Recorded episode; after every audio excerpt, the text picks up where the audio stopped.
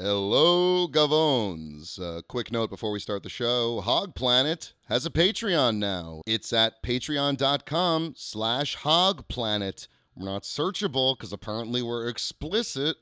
Why support Hog Planet? We want to use this platform to showcase writers, activists, content creators we believe in, all of which uh, costs money. We want to pay our guests. So we're launching this Patreon so we can cover business expenses like paying our guests and maybe pay ourselves a little something for hours that we put into producing podcasts. We've been doing this since 2017 at a loss, so we really want to try to, you know, break even.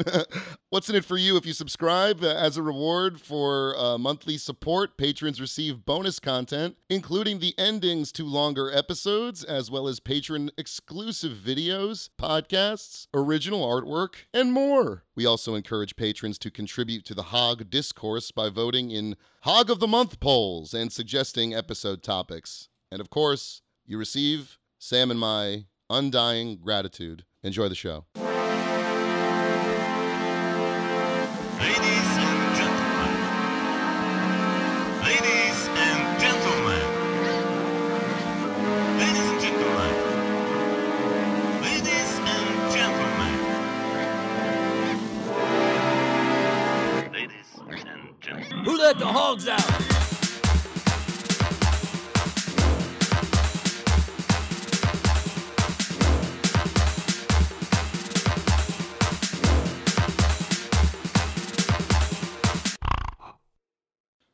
Welcome to Hog Planet, the podcast where we weigh, tag, and degrade all of the various hogs, the oversatiated people who overrun our culture and politics. And I've got to be honest, uh, well, I'm Dan Spaventa, uh, joined as always by my good friend Sam Lewis. Uh, Sam, how you doing this evening? I'm hanging in, starting to get to that DC heat these days, uh, where you don't really want to go outside for too long, keeping like the dog walks as short as possible. But you know, other than that, doing the same old, same old. Yeah, man, I uh, I had to unplug my my uh, giant like fan I bought today uh, because I didn't want to fuck up the recording. So I'm gonna sweat a lot during this. Um, we're joined by honestly one of our favorite podcasters, and he's cool as hell. And we're gonna you're gonna learn all about him if you don't know him already. This is uh, Brian Quinby, Murder Brian on Twitter. Uh, Brian, how are you? Hey, I'm great. I have air conditioning in the room that I record in, so uh, I will be very comfortable while I'm recording. Yeah, if I lose a layer or two during this, I apologize. um, so, Sam, why don't you introduce Brian to what the hell our show is? Because you know, Sure, as well. absolutely. Yeah, on, on Hog Planet, we discuss all the kind of self-satiated hogs running around in politics and pop culture. Sometimes they're people we like, but so- uh, more often than not, it's people we despise. Uh, definitely with the recent uprisings and ACAB Spring, it's become something where we talk a lot about what the police are doing. They're honestly kind of like at the top of the pyramid as far as self-satiated hogs who uh, want to keep this whole shitty system going for their own benefit, uh, you know, with total disregard for the rest of us. So yeah, it's a show where we talk about, I mean, just very self-satisfied people. It's definitely something endemic to American culture, but we are afraid that it has gone worldwide. It has gone viral in the pandemic age. So uh, it's something that we're here to discuss in depth with uh, ourselves and, of course, illustrious guests. Yeah, it's uh, uh it is worldwide. I think there's assholes everywhere, but we have the largest concentration Yeah. of of these Yes. types of people. It's it's fucking horrible here. So, Brian, could you talk a little bit about like what you do on Street Fight because I feel like it so much ties into the kind of people we talk about, but you're you you do more of a like you've called it a lifestyle show. So, could you just talk about a little bit about Street Fight for the general know audience Well? I mean, I came up listening to a lot of like uh, uh, shock jock stuff, like, and those shows are political, but like not overtly. Pretty bad politics. Yeah, they're they're bad politics, but you know, like Opie and Anthony talked about politics sometimes, but they also talked about like you know their life and stuff like that. And uh, my show started out as a show where we talked about politics and covered sort of uh, news stories, and um, as time has gone on, it has kind of morphed into what I I think is like just really the goal of Street Fight is to kind of articulate what life is like in American capitalism specifically. Like uh, uh, we're just trying to explain, you know, what a regular person's life is. You know, I was I uh, you know Dan knows I'm like a kind of I'm a radio like geek. Obviously, Oh, he is a junkie. I mean, Sam and I both listen to Shocktober, so we know. um, Yeah. You you, lo- you love this stuff. I don't know how you listen to all this stuff. And on top of that, I did the sports talk show and and stuff like that. Like I'm just a junkie for it, and I sort of never felt like those th- shows ever got it right. Like none of them did. None of those shows ever got anything right. And you would think they would have been able to to at least explain the reactionary kind of uh, uh, guy in his 20s to 30s what his life is like, and they couldn't even do that. You know, so it was just a show born out of me and and uh, my partner Brett sort of having these conversations about uh, just things like uh, uh, not paying our bills on time and setting up payment arrangements. Hating or- your bosses. I mean, Yeah. you were. I never heard anyone talk about that kind of stuff before. You know, corporate corporate podcasts are never going to have guys saying "fuck your boss." yeah yeah and and for the real for the reasons that you would sort of because like a lot of radio guys were like oh the pd's an asshole he's, he's coming down on me but it was like for us it was more like uh uh you know your boss at your fucking job that you make like eight dollars an hour to throw boxes in the back of a truck is a lot different than you know when you're te- i was a cable guy when i was listening to a lot of these radio shows and it's like oh they complain so much about their fucking job but like i'm out here climbing fucking poles and it's 90 fucking degrees outside I work at Sirius XM. Their jobs are the easiest jobs in the world. They show up for three hours and then go home. Right. Yeah. I mean, I've learned that. now. Like, after listening, I, I've noticed the amount of work that's put into a lot of those shows now. I guess one thing we wanted to start with was I figure something you do on Street Fight is like the umbrella thing you've been doing. I feel like on your Patreon uh, series, the, the the several ones you've done. The, you did one uh, American podcast on Kid, Ro- Kid Rock. The current one is Holy Boys on the uh, uh, Evangelical Preachers. Shocktober, which was Shock Shocks, uh, and then the POD cast, which is uh, not Street Fight, but it's kind of kind of adjacent about new metal. I feel like you're documenting, and Sam put it this way, like a new American religion. Yeah, I, I can unpack that a little bit um, just for context, but um, it's like people. This is a religious country. I mean, whatever. It was fi- founded by pilgrims and like Puritans and separatists, like complete religious fundamentalists. But uh, what I mean by like when I say that you're documenting the like an American religion with these kinds of uh, with these series on different um, you know cultural phenomenons, it's sort of like I mean obviously the the the mega pastors are like actual religious you know men of the cloth or so they say, and um, but outside of that, I mean I think sports casters, I think like shock jocks, they form like this backbone of like American culture and like what like average people do regularly for like uh like in a in a quasi religious way. I mean, a lot of people. I think it's kind of hacky to say like sports fills this vibe, but I think it is true that um, going to you know watching the football game on Sunday is like a religion for a lot of people. I think that's also why like with this with the COVID shutdown and people um, you know av- like regular. I guess uh, sports programming not being a thing, people are really kind of going crazy. Without that, I think that was like when the NBA canceled the season, everyone was like, "Oh, this is like a very real pandemic." Yeah. because it, it was like a very real disruption of like Yeah, their that was like the moment. That was the moment when it all changed. When yeah, the, the NBA thing. exactly, and and I mean, part of that has also been people who are like, "Oh, I can't go to church," or you know. I, I will go to church and Jesus will protect me from the coronavirus or whatever. But um, but yeah, it's like you're tapping into this kind of like like the like I said, sort of like the backbone of like American culture. That's like it's not uh it's not always overtly li- religious. Obviously, the pastors are kind of an exception to that, but it is like something that's just crucial to what's going on in the country. I don't know. It's something that's not coastal, I guess. Like, uh, I think that's why.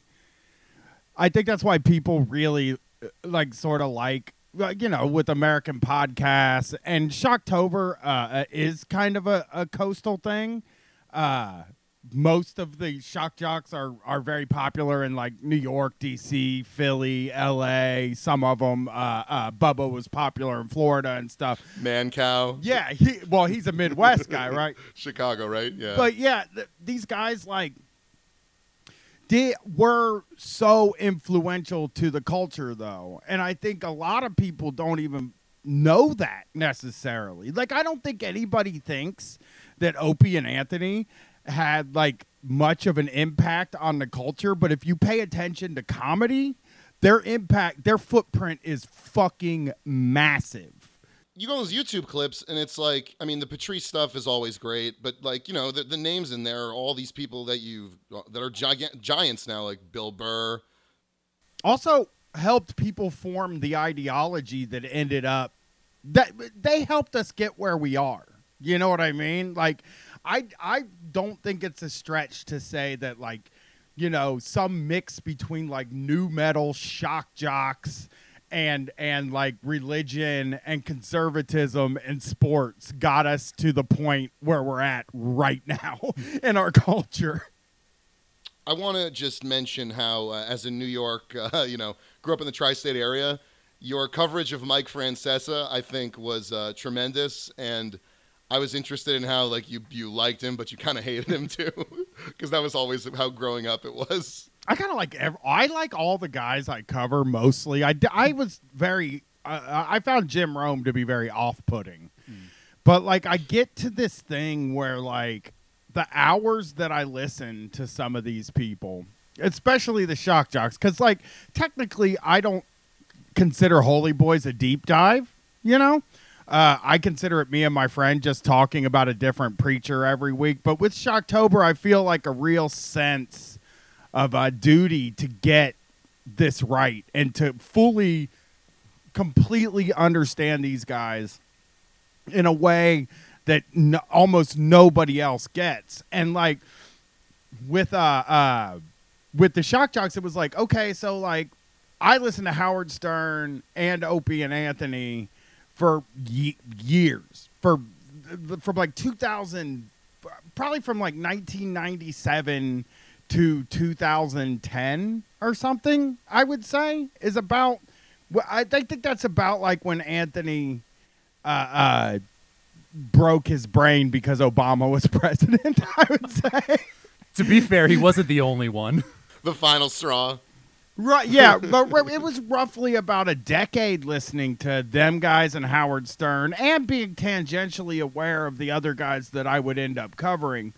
Uh, so I I really put a lot of work into with Mancow, Bubba the Love Sponge, and Tom Leykis. I put a lot of work into trying to listen to that much of them too. So I started last April on that show, and it didn't start until October. Yeah, how many how many months was it of, of just listening? It was April, May, June, July, August. It was five, five and a half months of six or seven, really, because I listened as I did it too. But that was all I was listening to were shock jocks. I mean, most of it was like Mancow, uh, Bubba the Love Sponge, and Tom Leykis because those were the guys I weren't as familiar with. But yeah, I spent uh, about seven months like listening to nothing but that stuff because I felt like this is something I want to get right, and this is something that like I I I think that I think that those guys informed a lot of young white men. Hmm. Like their politics all come from sort of that sphere of entertainment that like when I do live shows, when you're able to do those, when I do live shows, I have people walk up to me that are in their 20s. I have people that walk up to me in their 20s that say, I can't believe that many people listen to the radio. I can't believe how influential that stuff was to people, to like women who are like, I didn't even like know this stuff was going on. You know, like I didn't even know these shows existed.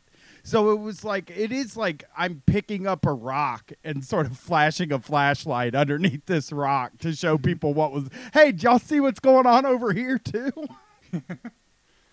and then like bugs scur- scurry away when you lift up the rock, uh, you know, running from the light or whatever. But um, Yeah, and I I mean, like, they are are uh, uh, like a guy like I don't know. They're archetypes. I feel. The Bill Simmons one was really interesting because he definitely was the mo- most like professional guy out of all, a lot of the people you covered. It felt like, but still just comes off like such an ignorant like moron. Right. I think it took an ignorant guy to make it in media at that point, though. Like, I, I do think those guys all were like, had a very specific skill, a very specific set of skills these guys had in order to get noticed and picked up and uh, be made millionaires in the mainstream media. And, and like, there's, that's, uh, uh, they were like, by virtue of being all that was there, they were huge. And you can even see how their influence has waned so much in just the past five years. Yeah, look up Opie, Opie's podcast numbers. Oh yeah, you, I don't even It's like really looking at sad. those. I know that. I, I, I, yeah, it's don't don't look. It's really sad. It's sad. but it is. It's like even when I start thinking about Howard Stern's numbers, right? Like Jesus Christ, dude. you know. Yeah, Bill Simmons is a guy that's a little bit more of a uh, uh, interesting because he is like I feel like almost every dude uh, listens to him for a period of time. Like a lot of I people sure did. Yeah. yeah, yeah. and uh, also there's a veneer of intelligence when you're a dumb guy where you're like, "Duh, this guy's smart." But he has those dumb guy intellectuals on. Like, how many times is Malcolm Gladwell, or uh, I mean, you know, he has these like all these annoying fucking egghead guys on just because he's like, oh, this is a smart guest. the veneer right there is the key word, like the veneer of intelligence, because um, I mean, you, you on that episode where you talked about Bill Kit Simmons, you did talk about like one of my all-time favorite Malcolm Gladwell clips, which is when he expounds on his theory about how like Nigerians are naturally better at basketball or something like that. and even Bill, He's wrong. even Bill Simmons is like, "Are you gonna get me in trouble with this? Like, what are you doing?" I, I don't know. Malcolm Gladwell, I, I, he's someone we do want to cover on this show because uh, he's kind of his own type of hog. But um, but yeah, he's definitely like the key dumb guy intellectual.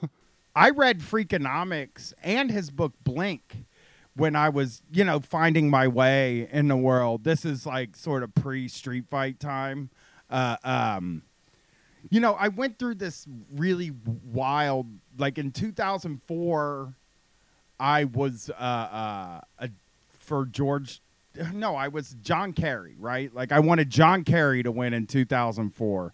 It's like all you wanted really badly was for like John Kerry to like not get like shamed about his Vietnam record. oh my god, the Swift boats. Yes, and then in the in the years after that, something happened where I started paying attention to politics, but it ended up being like uh, uh, it got me into Ron Paul for a short amount of time, and I believe that's because Ron Paul said he would legalize heroin and he was anti-war, and I was like, oh, I like all that stuff, cool. Yeah, yeah. and then like uh, you know, I really I in the same election cycle, I was I voted for Ron Paul in a primary and voted for Barack Obama for president and believed that he was a communist that was going to change the fucking world, you know? And uh, that didn't end up being the case. So um, that's how my show got started. That's how I got where I am to the like I got way to the left because I didn't even realize you could get there, you know? Right, and the left podcast scene that you helped cr- kind of create, not obviously not only you, but you helped a lot of people get their shows uh, up and running, was like it's kind of that first time that there is a sort of actual left media that you know isn't just academic, maybe.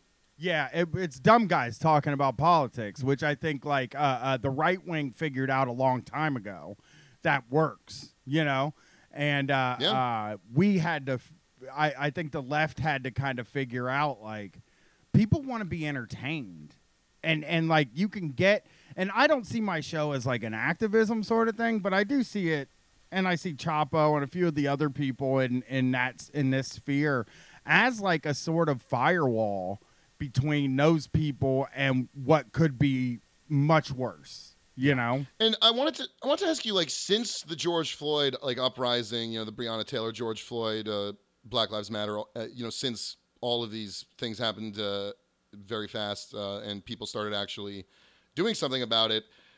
I, I don't know. It seems like the left podcasts are some of the only places where you can get actual information that's not just like shaming the looters.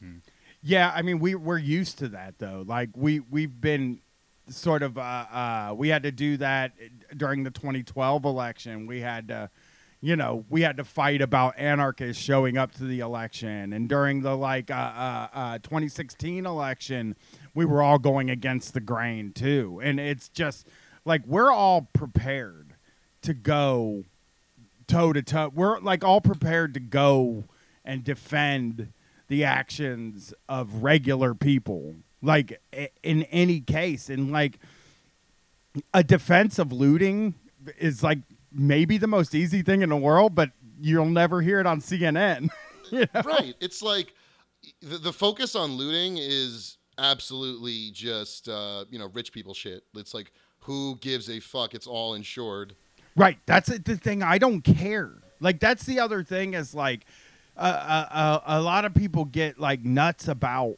Oh, I can't believe these people are stealing from small businesses, and I'm like, I don't, I don't even fucking care about that. I don't care if anything gets stolen from, like we're. Ta- I see it as taking something from the people that took my city away from me. Like some, one of the things that they say and I've I've seen this in a lot of Columbus, Ohio message boards, uh, not message like Facebook groups and stuff like that. Is like, why are they destroying our beautiful city? And it's like because it's not our fucking city, you know. Like none of us. Yeah, they're they're Feel the ones that who are way. armed. Yeah. Yeah. No, I, I I live in DC, and um, a lot of people were like, especially because DC does have a lot of protests, but it is not that common for them to involve property damage or like destruction of government property, which definitely was uh, a big part of it in the beginning of the One of the only times I protested in D.C., I, there was property damage. I mean, I'm not saying it doesn't rules. happen, but I- it's like a J twenty. it's a thing that happen. It's a um. I don't know. This is a city that's used to having protests, used to having like activism go on, and um, yeah, the the rules here are pretty lenient. Um, there's no cash bail in DC, which is really unique. And then they also you you- you're like legally allowed to like stop traffic and a lot of other things that you don't need necessarily need a permit for. But um, watching everyone freak out so much because um, you know I, I work in downtown DC and people were like the men's Wearhouse next to our uh, next to our office was smashed to pieces like it's such a tragedy. I was like I don't care about the men's warehouse at Who all. gives a fuck?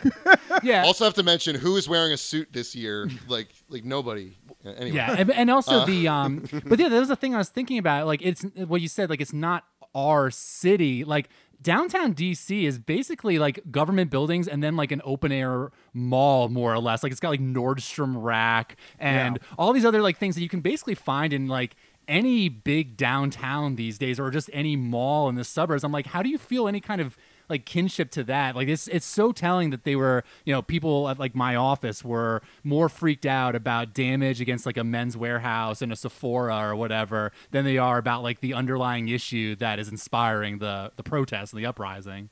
Yeah, I made the comment that like when the mayors and the police chiefs and city council say, "How can you do this to our beautiful city?" They literally mean their beautiful city.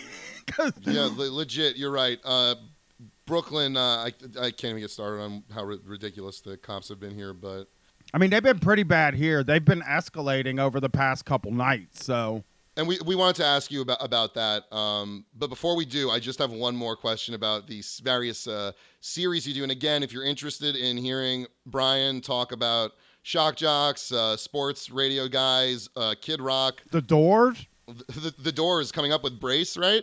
Very exciting. with Brace Belden from TrueAnon Podcast, we're gonna be talking about the Doors, baby. Oh my god, I can't wait for that. Um, so that you just got to go to Street Fight on pa- Street Fight Radio on Patreon, and uh, this uh, this other project you do with John Cullen, POD Cast. Um, I need to ask you about System of a Down because I got made fun of a lot in college for liking them still. Because and I think I connected with them because of the like left wing message that a lot of the music has. So I was I I have heard your episode on System of a Down, but could you just expound on how they were like kind of like actually like a fairly left wing band? Yeah, they were pretty left. I mean, the thing about them is they get a lot more credit for being political than I think they maybe deserve. but they were saying things uh, about the Armenian genocide uh, uh, and that prison song. I think the num- the first song on Toxicity. I I sort of feel like that's a really important metal song because it it says the words like there's no uh uh there's no it's not poetic or anything Was it, It like is- mandatory minimum sentences? Yeah. What, what, what is this? What is the line? while research and successful drug policy shows that treatment should be increased and law enforcement decreased by abolish and abolishing mandatory minimum sentences it's And like a couple of weeks, yeah, a couple weeks ago, I tweeted out um, that line from BYOB: "Why don't presidents fight the war? Why do they always send the poor?" And that was like a charting hit single. So it's like, and I was in like eighth grade, and that, I was listening to that. So it's like, I don't know. I feel like this band and you know new metal uh, doesn't get the respect it deserves. No, it doesn't sometimes. deserve any respect. Trust me. Like, listen to the POD cast. It deserves exactly the amount of respect it gets. no, I mean, I think that there were three or four really good bands there, and then uh, What were they? the label signed. I mean, Korn, I think, is actually a good band. I I would argue that they've done more good albums than bad albums, and their newest one's great. So they didn't lose it, you know. Uh, uh, I think Deftones are actually one of the best metal bands in ever.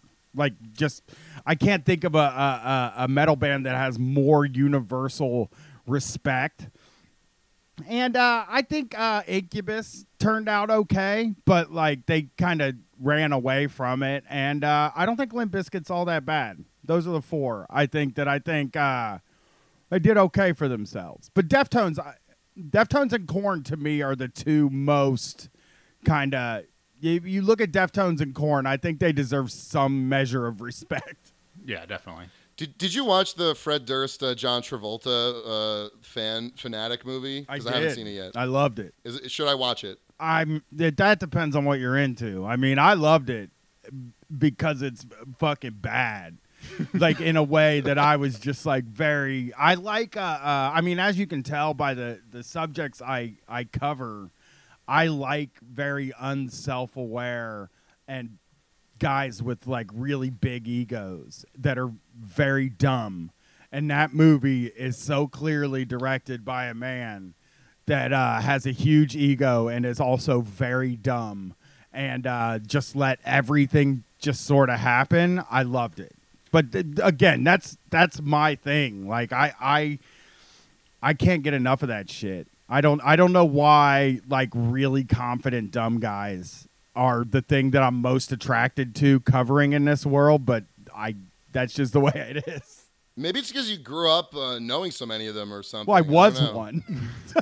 we, we've we've all been one but here in this in this podcast Yeah. for sure and um no and i also think it's funny um one of the things that you guys have done commentary tracks on was the uh this one of my favorite like movies which is kind of in line with what you're describing with this fred durst movie. The uh some kind of monster the metallica movie where they they get therapy and do all this like they air all this dirty laundry so they can go and make one of the most infamously like uh not exactly appreciated albums No. of all time. It's it's fucking bad. That Yeah. album Saint Anger sucks. sucks. oh my god, just the just the, the trash can drum sound alone has like enough to make me turn it off like 15 seconds in. I, honestly. Right, and I, I, I, uh, 2020 is the year of heavy metal for me. I've been listening to like I've been going back to actually listen to metal that I missed uh, growing up that I was very turned off to because I didn't always listen to metal. Uh, when I was younger, I was like really into hip hop and rap until about the ninth grade when I got really into uh, uh, alternative rock to impress a girl, and then uh, I got way into metal, and uh, but it was all new metal and Pantera, but you know, like it was just the, this like very specific subsection of metal that I moved away from it for over a decade. And then in the past year, I've just been like, you know what? Maybe I should. I had never even listened to Master of Puppets before until this year. So I was like, maybe I should listen to Master of Puppets. And I really liked it. So then I listened to uh, um, Ride the Lightning, and and now I've just been now I've been listening to Type O Negative for a solid month. All of Danzig's old stuff. Like I just I'm really into it right now. I think it matches the world perfectly Yeah, at no, our time. One thousand percent. Um, I remember like uh, the days before my office closed and like we started, you know, working from home, and I was like freaking out about the whole pandemic thing because I didn't think that they were reacting quickly enough. Um, I was getting freaked out because they were being very flippant about it. They didn't seem to want to like recognize the reality that you know we should be taking precautionary measures. And um, the only thing that was getting me through it was Megadeth's album "Rust in Peace," which is absolutely a classic of like that like thrash ro- thrash metal genre. And um, I've seen I've seen Dave Mustaine play that thing all the way through, which is or you know Megadeth with he's like the only I think him and the bassist are like the only original members left in there. But um, and he's of course you know a born again Christian who sometimes won't He's- do his his con his songs about like Satanism or whatever from back in the day. But uh, yeah, it was like the perfect soundtrack to just like the world is ending. I need to I, like I need something that matches that mood for sure. Man, I, I'll tell you what, like just going back to that day uh, where the NBA sort of was canceled, I was a week and a half out from my first tour in uh, 2020. Uh, and Man, it was such a weird time because uh, me and Brett were like, let's take five months off. We, we, we took, uh, m- we got back on like November 11th from our last tour.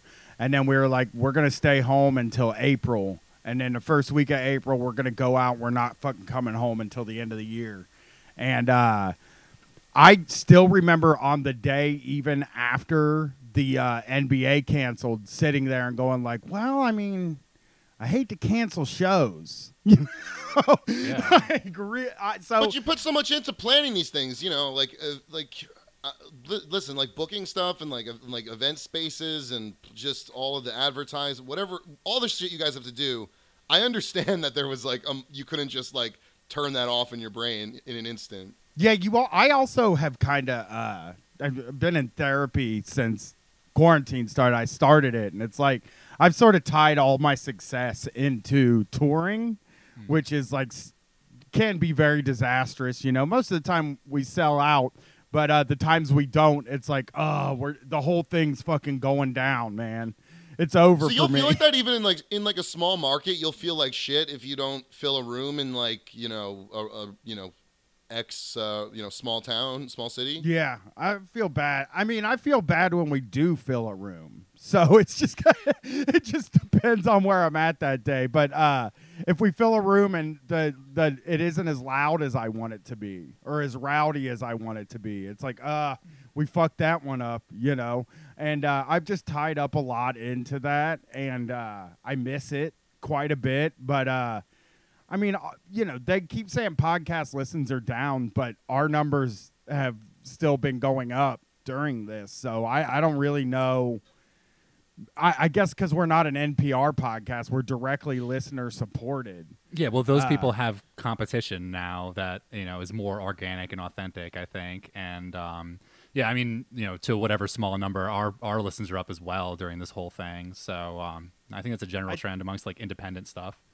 I yeah, I think it's also just because people aren't passionate about uh, an NPR podcast the way They're not they going to pay, give it money th- to hear an extra episode. Yeah. Like never. Because these organizations are underwritten by like billionaires and like the Robert Wood Johnson Foundation. You know, like it's not. It, it, there's no like Ira Glass. Like you're you don't feel like he's like someone you want to just give money to. You know. Well, it doesn't feel like they're. I, I mean, for me at least, the the front page of iTunes podcasts. Uh, it's always shit. Those top ten lists, Brian, at the end of the year, right? They never have anyone. Maybe they have Chapos sometimes, you know, in the, like the Yeah. big publications, but like never anyone who's doing cool work in this circle. And I could name twenty of them. You know, yeah, they don't uh, care all that much about like an independent sort, the independent spirit. I think also, you know, a thing about Chapo that probably annoys them, and is it's sort of the same with us. Even is like we we aren't taking ads, and like none of us are like taking. None of us are dying to take corporate money. You know. and uh, I think that makes it very hard to uh, get on the Apple front page.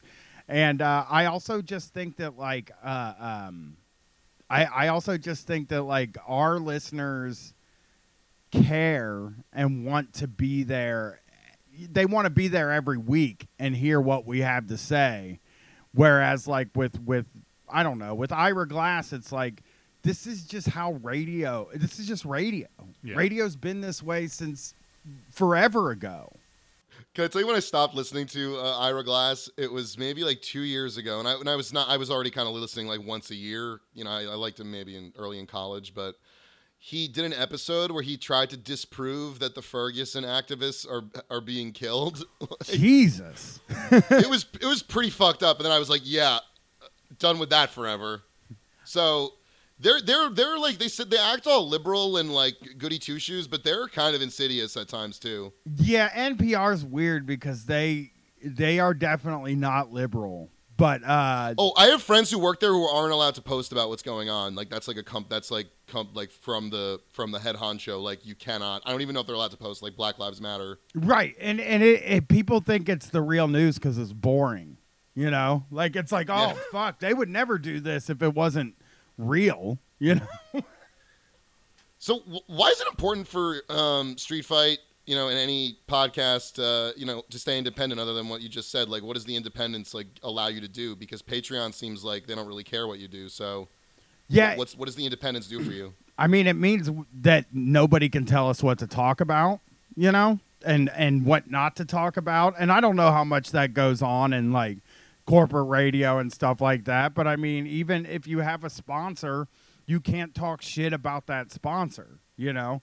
And uh, it just there's no handcuffs on what we do. We can say anything we want to say, and uh, mostly get away with it, you know.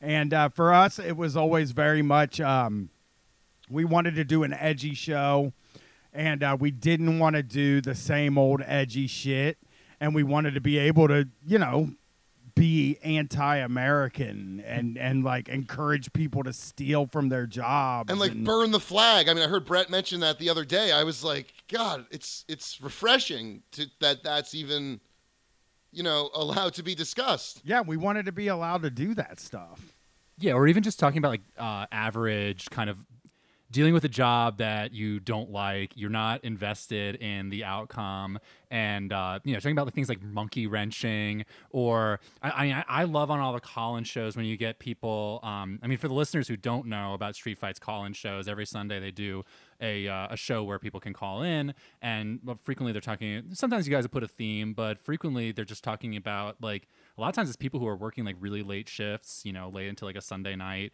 and they're just talking about like the average things at work that they go through and even talk like hearing about it from people who are from like working different kinds of jobs or jobs that like i've never worked there is always this like commonality of like not just beyond just like basic resentment of your boss like just the like little things you do to like get yourself through a shift like staggering your like smoke break or something like that or like having little treats that you give yourself at like points in the day like i just i relate to it so much because um like I, I I- work in a I work in a law firm now. I'm a paralegal, but I was um I was service industry through like all of college and then after college for a while before I started working the stuff that I do now. And um it's just like he- or even just something as basic as like the the thing you tweeted today about um you're you're talking about the because now there's this big story with cops are, convinced that people are poisoning their food. And there was the cop that got you know he's like oh I they, like I, I got a tampon in my Starbucks and it's because I used my police credit union credit card. And you were tweeting saying no one ever looks at a fucking credit card at a service industry job. No one is at Starbucks can knows what kind of card they're swiping you just swipe it. The only thing you notice is if it doesn't go through and then you have to be like give me another card. I'm not sitting there reading people's cards like oh you've got the uh, i see you've got the chase sapphire. That's a that's a great card it gives you 2% back. Like that's never happening. I'll go one step further and say i don't think many people know what the police credit union is no idea i did not know it existed I didn't know they had a credit card. I, I, I, you know, in, in DC, the Navy, Navy Federal Credit Union is a big, the big thing. But no, I had no idea that police had their own credit unions, let alone credit cards attached to the unions. Yeah. So it was like it, that's such a bullshit. They're poisoning themselves. They're tainting their stuff, and they're not even poisoning themselves. They're too cowardly to even do that. Yeah, that's right. With the with the sh- the Shake Shack milkshake shake cops in New York or whatever who said that they They said they put bleach in it. like they had just bleach laying around and they tried to like murder the cops with it in a Shake Shack. maybe the brave Shake Shack people were trying to inoculate the police against coronavirus. You never know. Oh, that's actually very very uh, uh, generous of them. Going further into the Shake Shack thing, uh, they went to the fucking hospital, knowing that they didn't get their bleach in their shake. Like they they went to the They hospital. wasted. They took up the beds. They took up hospital beds. You're saying? yes. Like that's in, that's but that's what they do, right? Because that's what Blue Lives Matter is, right? It's basically saying like we do whatever we want and fuck you. Yeah.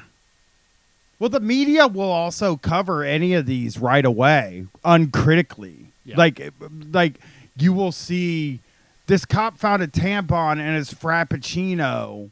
Will will inevitably make it out there, and then you'll find out it's a lie, but it's too late because people already accepted it as truth. The, the same thing happened with the guy that uh, said somebody took a bite out of his hamburger.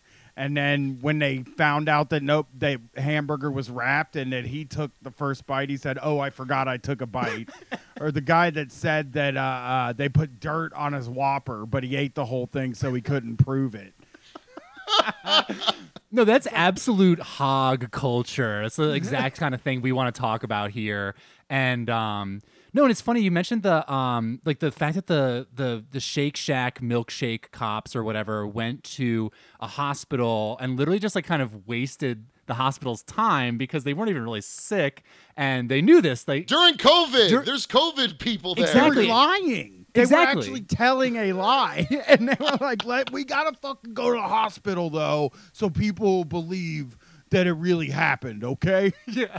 Yeah, and I mean to be fair, we love work stoppages here, but not for like that reason. I mean, wasting company time is not uh, something you do at the hospital. That's like crucial shit, but um I'll tell you why I hate this. It's because they catch a bunch of uh, uh, uh, service workers up in their bullshit. You know, like uh, uh, service workers are like already make almost nothing. The manager never takes their side. And uh, they just get screamed at by customers all fucking day. And then these cops come in and pretend like they got poisoned by them. And then they have to rope off the fucking restaurant and get, you know, get interrogated by the police. And then their manager has to say, We're going to suspend you for a few days while we figure out what happened. And we watch the video. And like conservatives are are are calling them pieces of shit every chance they get and it's like uh uh fuck these cops like they wonder why we all hate them Yeah. and it's that's part of Yeah. the reason you know Well, no, they did the same thing dur- when people. Remember the one where it was like, "Oh, she wrote a mean name on my yes cup." pigs, Pigs. on the coffee cup Yeah, and they're and yeah, like like you said, they're going after like one of the most vulnerable populations of workers. I mean, service workers frequently are like don't have a full time gig, frequently doing multiple part time gigs, um, frequently not getting you know not getting paid what they deserve. I remember it was so funny talking to um, people at my like liberal people at my office and stuff when um, in DC they were doing that the referendum on whether or not service workers should get tipped like or, or, or tipped workers should get 15 an hour. And Jose Andres and like all these other uh, restaurant owners in DC were all up against it and they literally lobbied to overturn the referendum when it passed and succeeded. But um the whole time people were like yeah i mean it's like this uh, I, you got to side with the restaurant workers. They want to get tips and stuff like that because that was the narrative that the the you know minimum wage would take away their tips or something. I remember talking to a few of them and being like who do you think has like more um, capital and like stuff to organize a movement against this. Do you think that who has money behind them? Like the restaurant owners or the individual workers? Don't you think the individual workers just would see this as like a guaranteed raise? Don't you think that the restaurant owners are the ones who see this as like cutting into their profits and they're actually the ones who have the money to like mobilize against this? There wasn't much of a movement for in favor of it. Um, but it still passed anyway. And then once it did pass by a solid margin, uh, the you know those restaurant owners like lobbied the mayor Muriel Bowser, who sounds like a cartoon villain, to uh, overturn Bowser. it unilaterally, and um, you know we end up with like just having something that like was voted in popularly being overturned by like the least democratic means possible, and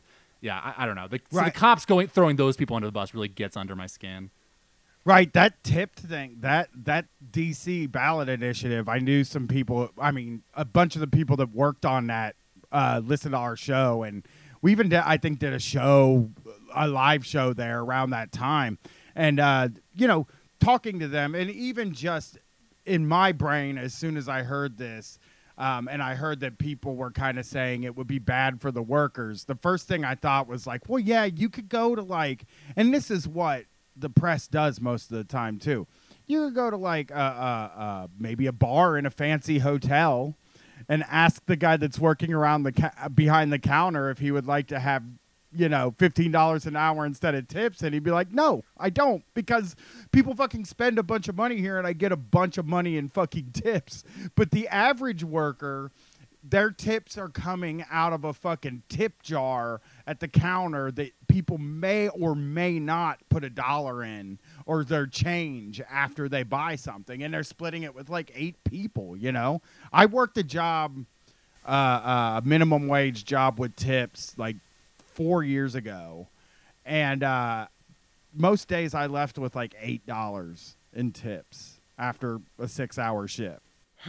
Yeah, I mean, i- service workers are now, I believe, the largest percentage of like you know the work the jobs. Yeah. Is that that's right. I mean, yeah, and you know what? And during the Industrial Revolution, and in in in the early labor movement, factory worker was like one of the m- main jobs in the country. And people said, "Oh, you got to be a fucking idiot to work in a factory. That's why we shouldn't pay them very well."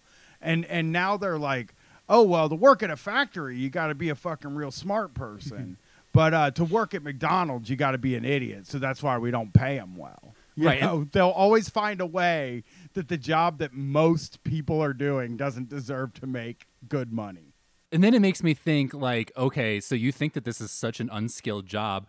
Why would you eat food that comes out of it if you think that like any any jackass is making your food? They do, like it is difficult to make and cook food. I've done it. There's a lot of like regulations and rules you have to follow because you could kill someone pretty easily. So the fact that they think it's so unskilled is like I, I- don't know. It's clearly a disconnect and it's just meant to like shit on poor people, but still. They also say it's for teens, but if that were true, they would close a lot earlier and they wouldn't be open during school hours. I would think, you know, if these are jobs for teens. Yeah. Yeah, and uh, you know, working at one of those places when you're a teen uh, can be a certainly traumatizing experience, especially you know the amount of uh, Yeah. I don't know. I'm, my daughter's not working until D- yeah, would you want your daughter working like at the night shift at Burger King? no. I would. I don't want her working anywhere where her manager's going to be a 20 year old dude. You know. that was something that I came had to come around to as a because I started working when I was like like 13, 14 and um, I was really resentful. You know, Dan and I are from like the same area. I was resentful of like rich kids in our area and the burbs who like didn't like their parents, you know, had enough money to give them spending money. Like I had a like you know single mother and everything. I didn't want. I felt like like I needed to work in order to have like money in my pocket to like hang out with these like rich kids who's like parents would give them money and I resented them for it. But as as I got older, I was like, you know, actually that wouldn't that's fine. Like it's good that you didn't have to work starting at age 14. Like starting to work at age 14 really messed with me. It made it harder for me to like get my schoolwork done. It made it I don't know, it made me like um it made me feel like I had to like surrender my time in order to like have you know basic things and like it, it was something I kind of had to do at the time but it's something where I don't know I guess when I think if I'm gonna have kids I Uh, initially uh, if you'd asked me i would be like oh yeah they've got to get a job as soon as they can. But now i'm like no i really don't want them to have to work. Like at the time i thought working was cool. I was like oh great putting money on the table. I'm like a real man. It's like no you're not. You're 15 years old. You make like eight dollars and six seven dollars an hour. Like what you're not do it's it's not glamorous. You're being exploited by like a you know and then you develop this weird like dad relationship with your the manager there and stuff like that. It's it's totally wrong and i'm i don't know it's something definitely come around on as an adult. they they take advantage of you because you don't really know what you can get away with and what your rights are when you're a teenager. Number one and number two, uh, I went to school for sociology, and um, one of the things they said is that like one of the main uh, things that leads to juvenile delinquency is having a job because you're hanging around with older people and uh, you have more money and uh, you know you can get your hands on more stuff you know you can get drugs very easily because that's how i got all my weed guys and stuff when Oh, i I- was in high school was Absolutely. hanging- I would working at a always have them drop off to me at the restaurant. I was just Yeah. like, I'm gonna be here for hours. I mean, you know, you're gonna be late anyway. You might as well do it while I'm at this place. Stuck yeah here. yeah it's Oh, it- and Brian, I wanted to say you coined the term "small business tyrants," which, like, I think changed the way I think about everything. like uh, in that world, like, you, I, I think you coined that, right? we yeah we did I, I just think it's so important to say, like, small business tyrants run this fucking country, and the, a lot of fucking people work for them. They elected the president. They elected the president, baby. That wasn't fucking workers. That was their bosses that Mm-hmm. elected him. who own like a pool uh, supply store or like a car dealership or something. Yeah, jet ski store. Yeah. Um, let's let's shift to talking about Columbus, Brian, because I, I want to hear everything. Like, what was it like when the protest started, and has has it changed? Like, what what should we know? What should our listeners know? Sam and I are, are in New York and D.C., so w- we we want to learn more about what's going on in the Midwest. So so please tell Uh, us. well, Columbus has a particularly bad police department, although every city has a particularly bad police department. But the uh, Fraternal Order of the Police have a headquarters here in Columbus, Ohio, and they see us as sort of a last stand kind of place where uh, they don't want to give any ground, you know. So uh, basically, we've had a lot of uh, uh, young black men killed in this city, and the cops have gotten off over and over again. There's Henry Green, who uh, uh, Henry Green, Jerron Thomas. Uh, there was a sex worker uh, last year that a undercover detective killed, uh, and I'm fucking blanking on her name. But uh, Tamir Rice is an Ohio kid. He was Cleveland though, and um, you know, there's never been any accountability for it. Exactly the opposite, actually. They usually rule that the police were justified in using this lethal force. Uh, our mayor is a Democrat. So I think that on day one, we expect, I think, a lot of liberal type people hit the streets. Uh, I, I went to and uh, I think they expected uh, a nice, orderly thing. A women's march type event. Right. But what they didn't know is when you're protesting the police, the police hate that. And uh, uh, so it just sort of kept escalating. The police escalated it that night. And God, everybody ended up going home. But the next day, more people showed up. Police escalated even worse the next day. They, they, uh, uh, I saw macing kids, like little kids and shit like that. Were they tear gassing? Uh, was Columbus one of the places where they were tear gassing, and then the tear gas was just going into people's houses? not a lot of people live downtown here, uh, but they tear gassed us. Yeah, the, me, my wife, and my kid all got tear gassed, and Brett and Oh my uh, my my uh, my niece. All, all of us were out there, and we all got tear gassed. We all got hit by the police. We all got maced. They were throwing flashbangs. It was really chaotic and uh, very nasty. The police were fucking nasty. They were running their horse into people, and they were just kind of into. Wait, wait, like galloping the horse into a crowd? Yeah, they would just come flying towards you. People would sort of get out of the way, but they were using the horse as kind of like a ram to push people back.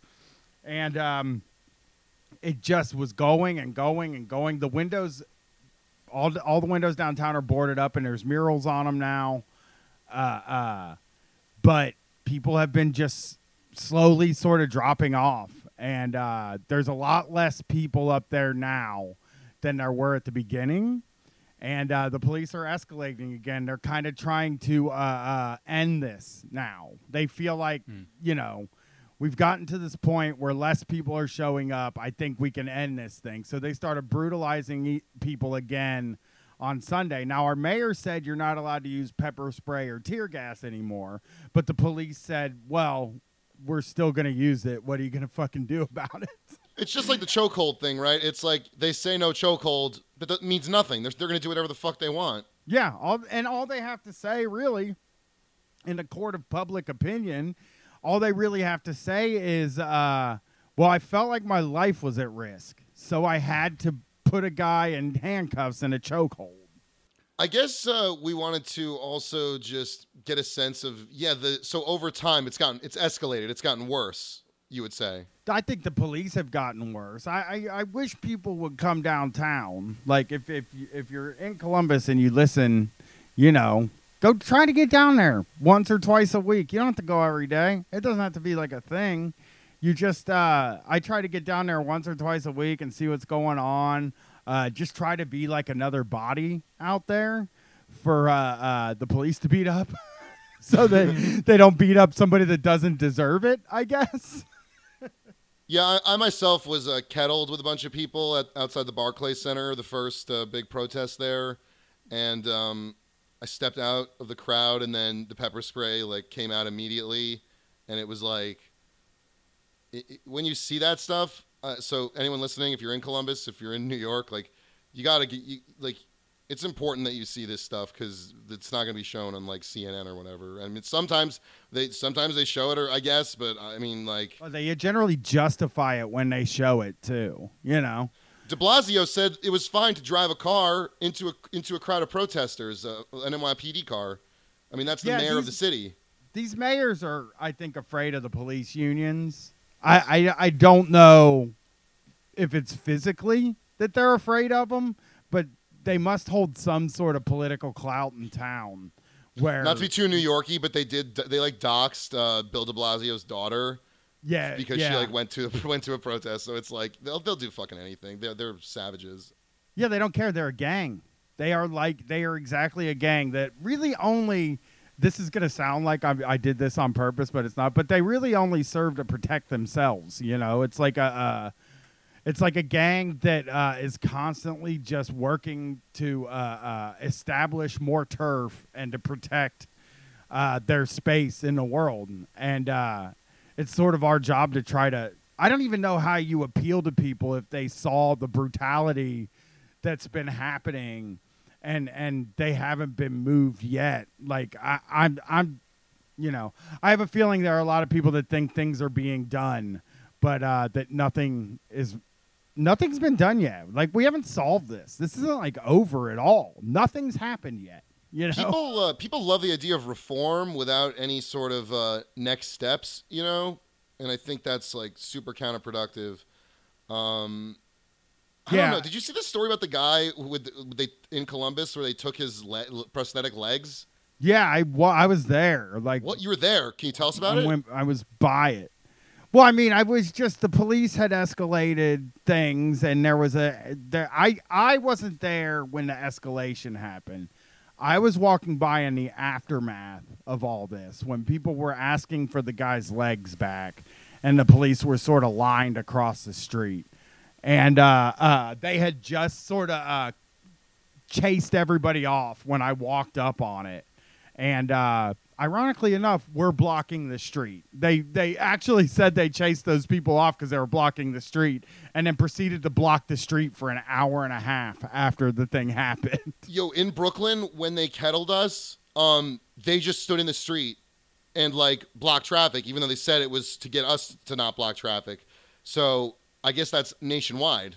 I didn't, I, I didn't even realize that. Yeah. I mean, they can just do whatever they want. That's the fucking. That's why people are fighting them right now. Is that it's like, well, you can't just do whatever you want, and they're kind of insisting, which is wild. They're they're basically saying, well, yeah, we we like we can do what we want, but also we're the victims in all of this.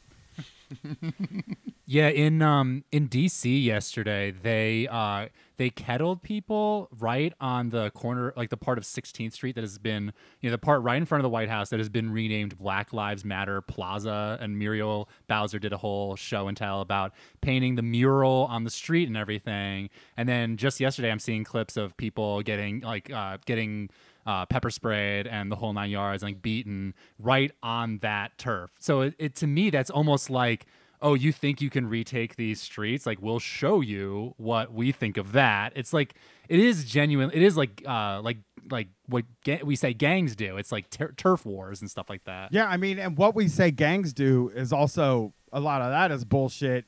In order that was used in order to get the cops the weapons that they have now that they're using to beat us up for. Fucking dude, they're giving them Humvees and shit, like uh, like M M raps. What are those things called? Uh, like they Yeah, won't even the be able to like fucking drive them.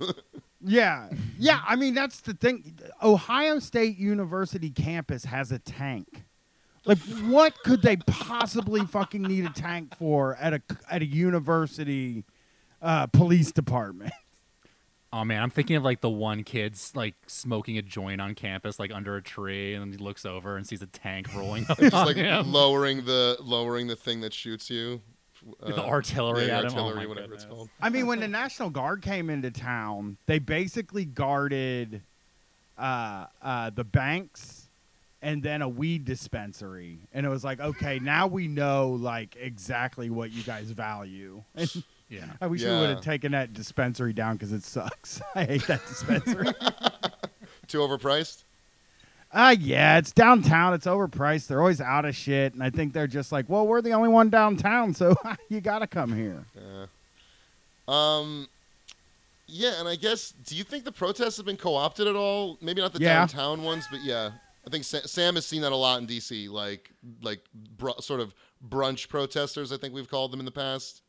Yeah, I've um uh, so I mean like a little personal stuff. Like I I um I got married 2 weeks ago in my living room and then we went and took photos um like couple I live near Dupont Circle in DC and we took photos uh, outside of a hotel because they were like we don't have any business anyway. You might as well come take the photos. They didn't charge us and you know they had like a pretty flower wall and stuff and it's right on Dupont Circle, and there's like a demonstration gathering there, and we, I, I wasn't like, I didn't want to do like what that one couple did, where they like literally got married at the protest. I was just like, all right, I don't want like all these random people seeing this and everything, but um, but I was looking over while we are getting the photos taken, and there's one cop there, and you know, COVID nineteen is still going on. He's not wearing a mask. He's handing out pride bracelets to people. This one couple was like letting him pet their dog, and I was like, okay, what exactly do you think these protests are about? Because you know, in a couple minutes, there, if if you do one wrong thing, or more than a few people do one wrong thing in the eyes of the police, it's not going to take much for them to start clubbing you and like you know pull out the riot shields and pull out the pepper spray. Like it's, what do you think this is about? It, was just very weird to me. I, you know, the thing, uh, I was in a conversation with a friend of mine who was very impressed with their business, the, the, the corporation they work for, with their response to these protests and stuff. Like, uh, they had meetings and shit, and they, they, they sort of talked about white privilege and stuff. And I was like, but did they, like, talk about police brutality specifically. No, and they're they never do. They will never use the word police brutality. They'll Right. post a Juneteenth graphic, but they'll never be like, huh, maybe we should stop doing business with all these like cop things.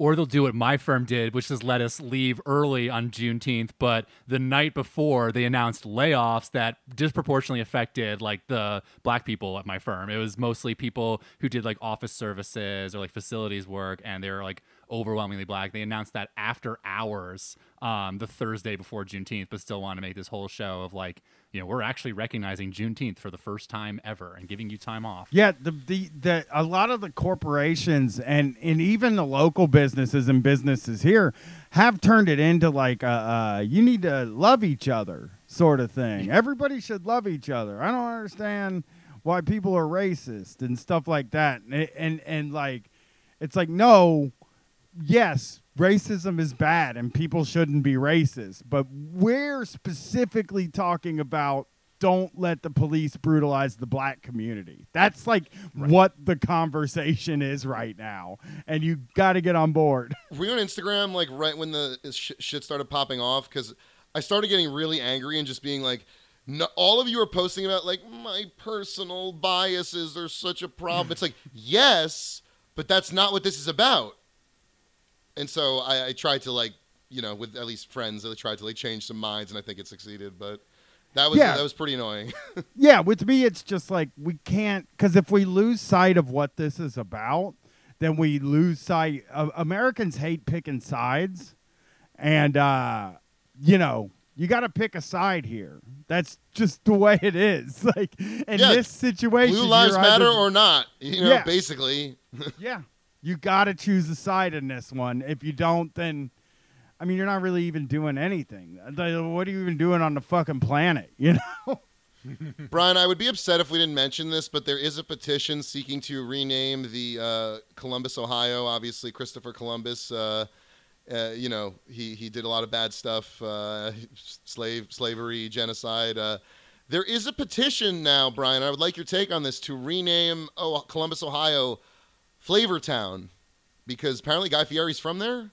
Yeah, my guess. Yeah, that's that is what I've heard. I mean, my my take on this is that uh, uh, I know some of the people that are behind making this kind of push, and uh, uh, what their goal is, or was, was to get people seriously talking about the name of Columbus and change. Sort of, we got to start talking about like it's kind of like saying like we should name it Flavortown, and people are like, oh yeah, we named it. You know, we can't, but we can't name a city Flavortown. And it's like, yeah, but you can see that it has to be renamed. If And that it's like makes vi- sense. It's that viral enough kind of kind of story, right? It's like people click on that and be like, they're talking about naming it Flavortown, but then they'll be like, oh, Christopher Columbus did genocide and rape and s- slavery and was was a Yeah. terrible person. It should be renamed. Yeah, and and uh, I think that even they would say that like uh, the press covering this is like there's a two separate petitions to get our mayor to resign and our police chief to resign, and there's a petition to recall our mayor uh, also out there, and they are not getting the coverage that the Flavor Town petition is getting. And I think people have been kind of like, oh man, now I wish I didn't do this sort of thing. Yeah. but it's like maybe like if you didn't do the Flavor Town thing, the other stuff it's not it doesn't mean to, to say the other stuff w- would necessarily get a bunch of coverage, you know? So No, no, they wouldn't have got Yeah. coverage at all. But it is just like it's hard because it's like uh, I know somebody who did an interview uh, with a newspaper today where they brought those facts up, all all of those things up, and then it didn't get printed, and it's kind of like, fuck, man, like we're trying to get the word out. It's like the Washington Redskins. Like they won't change the name. Like No. that, like that, that Snyder guy is never going to change the name. Some people just love like tradition and shit. You know, in the, Uh, in, I think- in a way that's yeah. I think if you named it after the college football team, you could change the name of this city fairly easily. I do I think like that. that if you What is called it, the this Buck- like Buckeyes? the Buckeye Buckeye Yeah. Town Yeah. or something, I I don't know. I I had to workshop it, but I'll bet you if you put that up for a vote and you wanted to name this Buckeye Town or Woody Hayesville, uh, uh, they would let you change the name of the city. It is always funny when people get so angry about the, you know, tearing down statues or renaming cities or, you know, bor- here bordering Virginia and like I, I remember when I, I used to live in New Orleans and they tore tore down all those Confederate monuments and I was like that's great and all but at that time I lived in I lived in Virginia and I was like if you want to rename everything here that's named after like Stonewall Jackson or Robert E. Lee you're gonna have to change the whole state but at a certain level I'm like okay for these people, this is kind of it's kind of like a compromise, right? Because we could do what we all want to do, which is just tear the whole thing down and like start over. But you know, maybe we you you want to meet us halfway and just start renaming some stuff to begin with. Yeah, Just change the fucking names. How hard can it be? Sign a sign a piece of paper. it's kind of a compromise. yeah. Negotiations you you want to start a nego you don't want to do the democrat kind of negotiating where you're like well i've already lost this uh, uh, bargaining session so uh, i will take what you will give me. You you want to do the kind of negotiating where you say i want that i want to name the city flavor town which is a fucking crazy thing and uh, uh, then you know talk them down to like I don't know, but you know, a lot of people want to name it after the indigenous people that were around here at that time, which uh, don't ask because uh, I'm not that smart. I guess uh, I guess another thing we wanted to talk about uh, in general was the call-in shows and what are some of the stories you've heard recently? You know, you said uh, I, I heard you say you're trying to be WikiLeaks for company emails. So I guess what what are do you, are there any ones that stand out? I, you know what ended up standing out about the company emails more than anything is that like it's these like dipshits managers and guys that own businesses like they're using it as a way to like sort of scratch an entertainer itch you know? Which is really uncomfortable because it's a captive audience. Gonna freestyle for my for my for my uh, group yeah, here. Yeah, there was this guy that worked for a beer distributor that would send his bosses emails in. You know, that he sent a couple in, and this guy wrote like an essay with jokes and all kinds of shit. There was a place where the guy was writing quotes from all different sorts of people, and there were some problematic people in the quotes, and like they're just like these it really makes you understand that the guy that owns a fucking I don't know like a uh, a landscaping company uh thinks that they are running a fucking cult but everybody else thinks that they're a fucking dipshit yeah, it's like all the employees hate you. They don't want to hear your opinions about like God knows what people like during during COVID, and then now it's like even worse. It's like I do not want to hear what my racist company thinks about racism. Yeah. I mean, a lot of the COVID stuff was like, you know, hey, you know, isn't there an awful lot of fucking anxiety these days? Isn't there an awful lot of panic, you know? And maybe we should cool down a little bit. Relax, step back, realize we're lucky. We're a cashier at a grocery store at a time where grocery stores are the most crucial places on the planet. It's like, yeah, mm-hmm. but you're you didn't like I don't have health care, dude. Right, and it's like the essential workers. Most of them were working service jobs, or you know these these jobs that are not. I mean, you know, the High risk. yeah, high risk grocery stores. I mean, literally like uh, breeding grounds for disease. But And every person in the neighborhood goes to the fucking grocery store, you know? And now it's become this thing where, like, there are certain people in the country who are like, well, I ain't going to wear a mask. You know, I don't want to wear a mask. I think it's it makes you look stupid. But it's like, a mask isn't there to fucking protect you, you asshole. It's there to protect the other person. It doesn't even protect you. It doesn't keep anything out. You know? also, just buy a cool looking one. Like I feel like I know it's like a corny all right thing, but like I feel like the fucking Punisher when I wear one of my masks. Like it's cool. I have a, I have a corn mask and I have a uh, camouflage mask, Oh, that's great. and uh, I want to buy a Bape mask, but uh, that's like later down the road when I have a hundred dollars to spend on a mask. Yeah, I think it's with the essential worker thing, especially when it's like people at grocery stores, which is obviously crucially essential right now.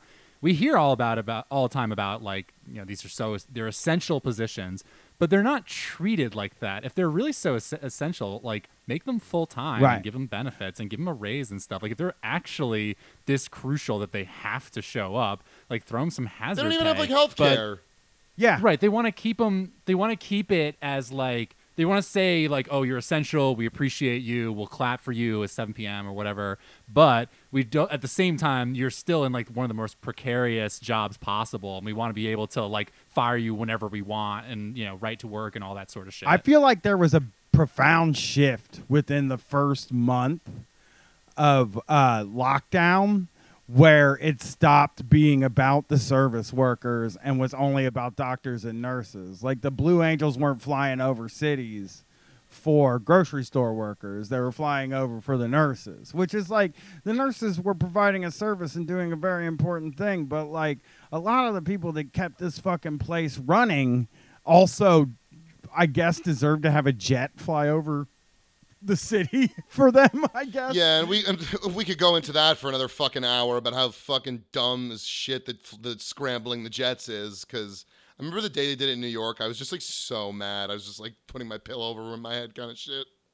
No, and people would gather in like massive, you know, groups in like the parts that you know they we we had one of those in DC, and like people, would, like, I saw pictures of just like people standing shoulder to shoulder at on the mall, and I'm like, okay, you're doing this for healthcare workers, and at the same time, you're like engaging in this risky behavior that is like the reason that the healthcare workers are have to like make this sacrifice. You, you text me a picture of that. They weren't social distancing, right? No, not at all. No, no. People here have been like interested in social distancing as a liberal scoldy thing, but once it's like a sunny weekend or something, that shit all goes out the window, and they're like, "Oh, it's it's okay to have like a cheat day for distancing or whatever." I don't think that uh, uh, I don't I don't think this country can do anything. Uh, basically, like I don't think we should Yeah. even be a fucking country at no, this it's the, point. the like- empire's over. It's done. we can't. We can't. This showed that we don't even have the ability to do nothing. You know. Yeah. No, these, these smaller countries, uh, the death toll is so much less because they're not full of just fucking like idiots, uh, you know, at all levels of power. Or maybe they are. I don't know, but at least they didn't fucking die at this rate. it goes back to the hog culture thing. I mean, like like you were saying before, like um, people are like, "Oh, the what, what's the mask gonna do? It doesn't protect me. It's just for other people and stuff like that." I'm like, well, yeah. I mean, again, like if you told people that like if you wear a, a cloth mask, you guaranteed won't get it. People would be, you know, wearing like four or five masks at a time. All the uh, all the MAGA people would have like tactical Punisher masks and everything. But because the mental the you know, in actuality, you wear the mask to protect other people. They're like, I don't want to have to do that. I'm, I'm only, I'm here for myself. We're like a purely individual, individualist country that just, I, I don't know, yeah, not, Yeah. not built to last for sure. We should be a fucking uh, a bunch of uh, groups of people that uh, are just within arm's reach of like if Columbus was able to just be Columbus and not have uh, the rest of Ohio weighing in in the suburbs, it would be a fucking magnificent city. It would be a great city.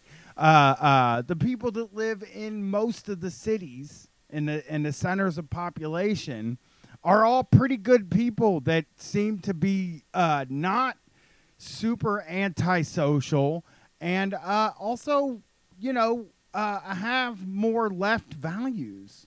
Or, or Yeah. they value caring for each other, and and part of that is probably because we see each other all the time. I live in the city of I live in Columbus, like right in the city. You, I mean, if you live by Dupont Circle, you live like right in the in DC. It's like you see every kind of person. Everybody's like humanized to you in a way because you run into them where there's these people from the suburbs that like you know they they drive to another suburb to go to work and the worst part of their day is the day where they get stuck in traffic at the interchange downtown. Yeah. like they don't ever have to go downtown. They don't ever have to see other people. They you know when they go get their dinner they go through a drive-through and somebody hands it out a window to them then they pull into their garage and then they walk into their house from their garage. And uh those are people that vote for Trump because those are people that are antisocial. They don't like they don't see people, they're not exposed to people. Therefore, it's really easy for them to just be like, ah, I don't really fucking care about people. No, I, I wanted to mention that um the what like in so we're you know Dan and I are from New Jersey, which is a blue state, but where we're from in Jersey in the suburbs is like really reactionary, like super. And it just kind of showed me um when I moved, or you know, I moved to New Orleans. I lived in Virginia. I now I live here. I um. I kind of, especially when I went to New Orleans, I was like, oh my God, I'm moving to a red state, you know, and I've grew, lived my whole life in New Jersey. I was like, oh, it's going to be so wildly different. But I lived in the city there. So it was like, it really wasn't that, I don't know, there, it was not like this, it was a culture shift for other reasons, but politically, it wasn't that, it wasn't a big shift. It was honestly like it got more liberal or more like, left wing down there because like where you where we lived in Jersey, it's just people who like self isolate. I mean, they call it white flight for a reason. They're people who are like terrified of you know New York City because it's overrun with black people or something. They're not people who are like share that blue state mentality that like liberals in the burbs think that they have. Right, and liberals uh, again, like the even the ones in the suburbs, they like tend to be very uncomfortable with poor people, and uh, you know, any if you get into a conversation with them, it always comes out, you know. Uh, uh, Yeah. But uh, people in the city, you know, we we see homeless people, we we we walk by, we we usually give some kind of money to them if we have it, and uh, you know, I'm not saying that everybody in the city's good. I just think that cities have uh, more pro-social values, I guess, than the suburbs have very anti-social values.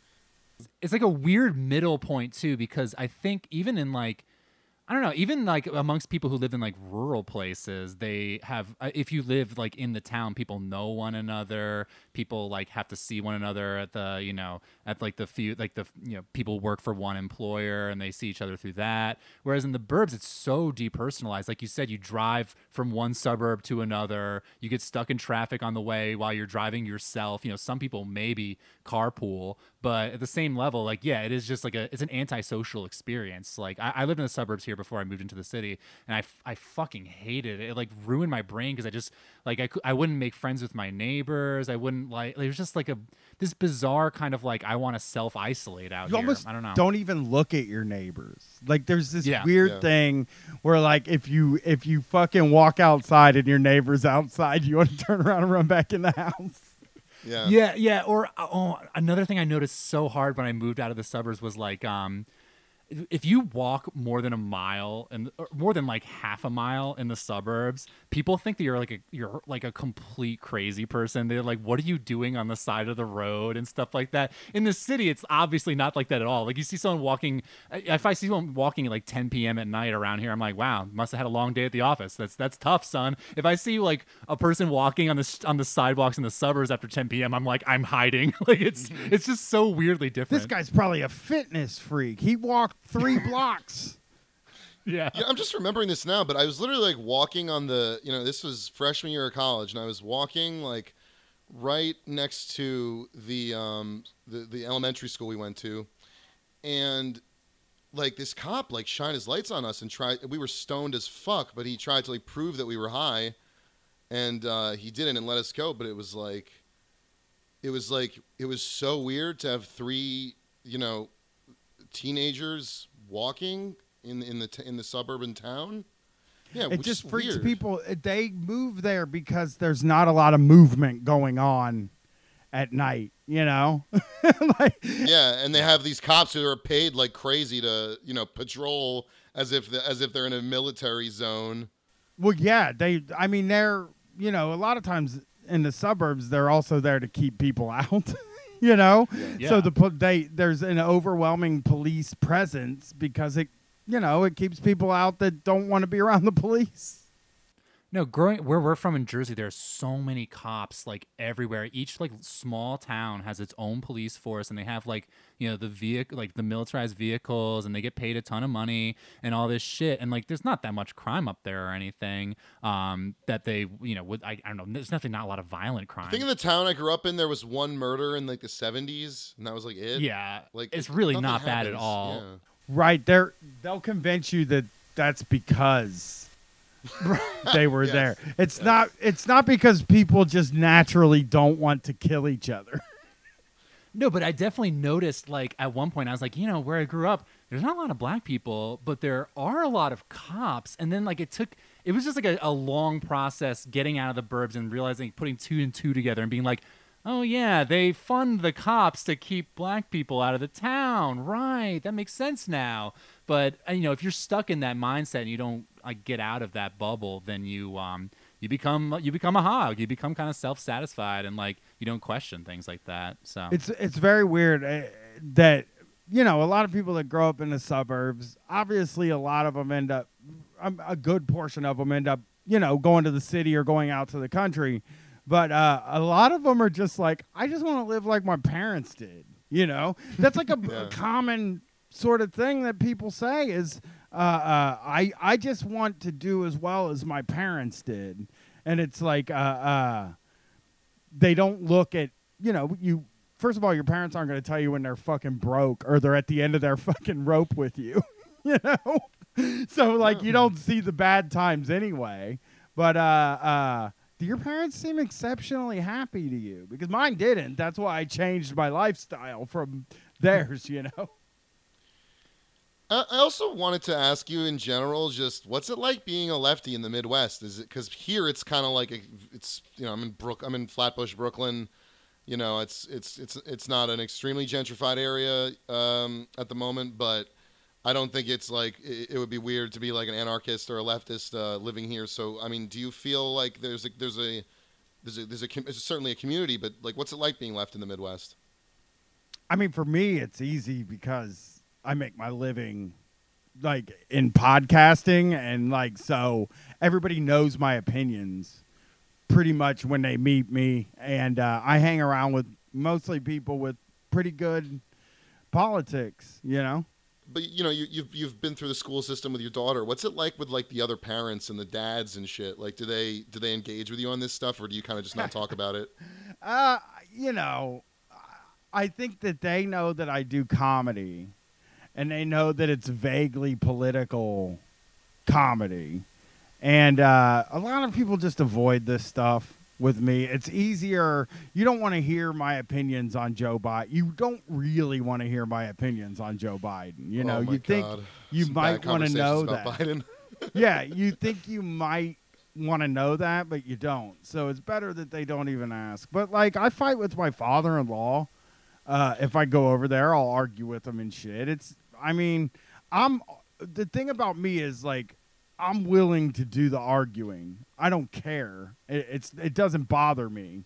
So uh, uh, in person, I don't like doing it online very much, but in person, it doesn't bother me to have a conversation you're not going to offend me, you know? So I need some advice. I need some advice. How? Because I have a few conservative relatives who drive me insane, right? So how do I not let their stubbornness and like not listening to me and treating me like a little boy like not drive me insane? Because I want to be more like you, where I can like stand on my two feet, say what I say, and then not feel like sh- not feel like shit when they're just being stupid and won't listen to me. You know? I mean, I go in knowing that, you know, even if I gain any ground here, they're never going to admit that I gained any ground, you know? And you just Yeah. got to go in with the idea that I'm going to say something that this person is going to take with them tonight when they lay down and they put their head on their pillow. They're going to fucking know that I was right or that I had, an, had a point, you know? And uh, it takes a lot of little moments like that to get you to, you know, somebody changing their mind, even just barely slightly changing their mind. It takes a million little moments. just trying to get them to vote for Bernie was like, I drove myself insane just being like, how do you not see that this is the most basic thing? And it's not like that was obviously the only thing, but it's like, this is the most basic thing these like very no- normal, average people can do. But they they thought it was like some radical shit or something to say everyone deserves basic dignity. Yeah, and it's about like it, I I had this conversation with my father-in-law 2 weeks ago where I I just kind of said like, "Listen, you've never had uh, what a leftist thinks. You've never had that articulated to you in your life. I, I can guarantee it. And let, you know, sometimes we have conversations, and I give you my articulation of like whatever the subject is that we're talking about, and it's usually the opposite of yours. And that's that's one time that you get to hear a left perspective. But uh, you've never heard a communist on like CNN or Fox News or MSNBC or NPR. No, they it's never like go. Van Jones. Yeah. There's like nobody. There's nobody. Cornel West gets on like once a year. Like there's there's Michael Moore occasionally. Like there's no, there's not there's nothing. they never actually go for a left perspective, and you know they might say it's because there aren't very many of them, but I think we're we're slowly proving that there are a lot of them, and that they're gonna have to reckon with us at some point. And I think that like you always have to realize that like these Trump people, they're they're fucking annoying and they suck. You know what I mean? And the Biden, the super Biden people, it's like, yeah, they fucking they're not very cool, you know? like uh but they think they're super smart and you just got to know in the end like I'm just I just need to make a few points. Like all I have to do is uh, uh in wrestling they call it get my shit in. All I got to do is say the things that I'm here to say and we'll come out on the other end and uh, maybe I'll change your mind over a period of time. I know I changed my father-in-law's mind for a period of time, but he moved to Florida and he moved back and he hadn't been in conversation with me as a Trump guy, but he voted for Obama twice. And uh, I would take a lot of credit. I mean, I can take a lot of credit for like having conversations with him in that period of time where like he never admitted that I had a point, but uh, I knew that I got him, you know? And moving on from that, um, what can you tell us about your uh, TV project, which uh, Sam and I are both extremely excited about? Uh, Means TV is a budding uh, streaming service for explicitly left wing. Um, and you also mentioned a documentary that's going to be on there. So um, we've we've we've uh, one or two more things, but could you just tell us uh, anything you can about your TV project coming up? Um, I, all I can say is that the TV show is going to be weird. I, I will say that, and that uh, uh, it's going to be funny. I promise. The main goal of Street Fight TV is to be funny, and then the second goal is to sort of get voices out there. We we hired some writers uh, that are very fucking funny, and we're writing stuff that has never been done on TV because you know they don't do stuff like this. So we're writing a pretty pro worker uh, comedy show, and uh, you know it'll do everything we do well. It'll do uh, you know. It'll do. Uh, uh, we'll do a monologue, so you'll get to see us talk. We'll do an interview, so you'll get to see us talk with a guest and interact with the guest. And then uh, something you've never seen us do, we're going to do sketch comedy and sketches and stuff like that. So it's just something new that we've never done, and uh, we're working on that. And the documentary is the Hellfire Congregation tour documentary. It was a uh, tour that I did last year that we did with the Trillbillies and with District Sentinel Radio, Sam's, and we went. We did like six dates in the South and uh, Nick from Means TV came with us and filmed us the whole time. And uh, if you like watching me look grumpy and stand next to a bus and smoke when it's 95 degrees, then you're gonna love this fucking TV show and this movie. I can't wait to see That's it. awesome. Um, that'll be on Means TV. It's been described to me as like it'll tell the story of. I hate to say I, this is not me saying this. It'll tell the story of Street Fight and it'll show, you know, what we've sort of influenced in in our time. It it he he wants to talk about what he perceives as our importance in in the scene. I guess.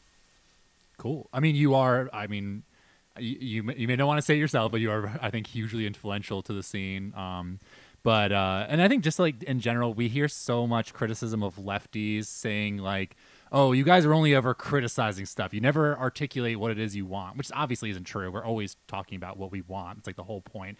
But um, you know, when you when we talk about like lefty criticisms of uh, mainstream shows or TV that's produced by big networks and you know by capital, for lack of a better word, uh, I think it is very cool that now with like Means TV and like and with like the you know lefty kind of like uh, Patreon uh, created content, independent content that we're able to show people like, okay, you want us to, you want to see what we want, like we can make it and show it to you. Like, come, come, you know, pull up a chair. Like, it, it's very cool to me. I don't know. Yeah, it is. It, it's cool to be able to get this side out there, and uh, I think I, you know, I think we're going to be handing out subscriptions. Like, uh, uh, I think there's going to be a deal when our show launches, and uh, uh, I just hope people give us a chance. I, I think like, uh, uh, you know, nobody was doing what we did in radio until we started doing it in radio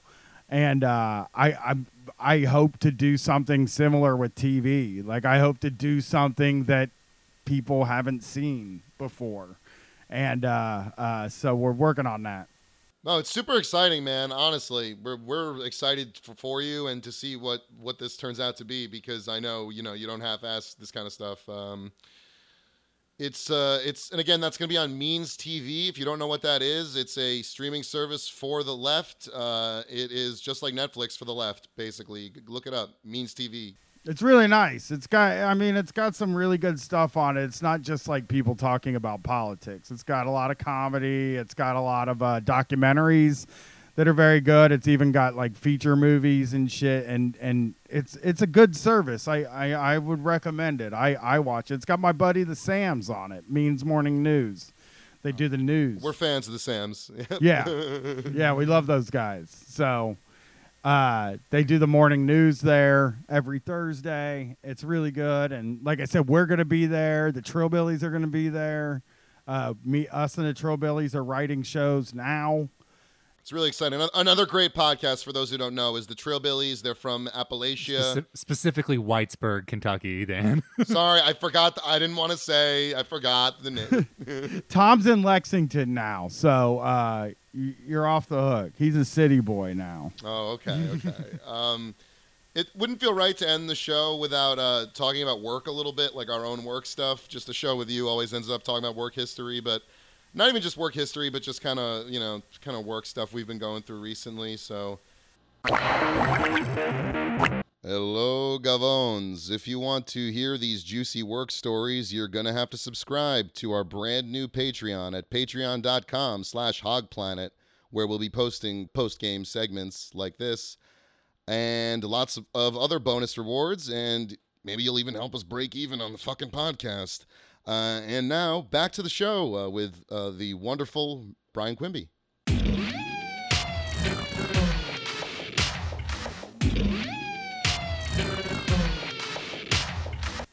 But yeah, I, I, I guess um, I don't want to ruin Shocktober for you, so I, I won't say anything else about Sirius. But I uh, I'm very excited to hear what you come up with for uh, this time. Do you, do you know who you're covering yet? Yeah, Opie and Anthony two, Howard Stern two, Mancow two, uh, Loveline, and Don Imus. Oh, can I say I was so happy you and Felix talked about the um, Hillary Clinton interview that Howard did. Yeah, yeah, yeah. That was fun. I, that happened like the day. uh, That happened like two days after we finished. Uh, so I, I was so annoyed by it. What three hours? Three hours she did. Yeah, that Oh. was something else. that was that was very weird for me to listen to. Yikes. Um. All right, we can uh, we can start to wrap things up. Brian, uh, murder Brian on Twitter, Street Fight Radio, uh, anywhere you listen to podcasts, and uh, why don't you tell every, everyone where where else they can find the show? Because I know you you blasted out on all the platforms. It's just streetfightradio.com is our site, Yeah. and uh, that'll get you all the info you need. And then I do something called the POD cast. It's P O D K A S T. It's uh, me and my buddy John uh, talking about, you know, nu metal. So if you're into that sort of thing, And that's John from a Blocked Party podcast. If you like that show. Yeah, yeah. We we just talk about a different nu metal album every month. We're about to do Disturbed, uh, The Sickness next week, and uh, uh, you know, people like the show, so go for it. I got some other stuff coming up, but uh, uh, nothing I can really say yet. Yeah. so uh, for us, I want to plug uh, Joe Bags, who does all the music for the show, soundcloud.com slash Joseph S. Bags. Uh, he writes great stuff. You're going to hear it on the as we play it out. Um, Sam, we have a we have an Instagram account that we're actually using now for the show, so can we plug it? Yeah, no, that's right. Uh, at Hog Planet Podcast on Instagram. Find all kinds of great content. We're also Dan and I are doing like weekly streams on there, which is very fun to get that kind of live radio feel in on it. You know, we're looking at expanding into other uh, into other platinums uh, platforms, but for now, uh, definitely like that's our, our newest baby. So uh, check out Hog Planet Podcast on Instagram. And again, follow me on Twitter at Spaventacular, and you can follow Sam at Wagstank. And I yeah, I want to just thank Brian so much for joining us and giving us so much time tonight because he, he's the best. I mean, clearly we're fans, so it was really awesome to talk to you. Thanks for having me. It was a good time, guys. All right, uh, I think that's it. This is Hog Planet.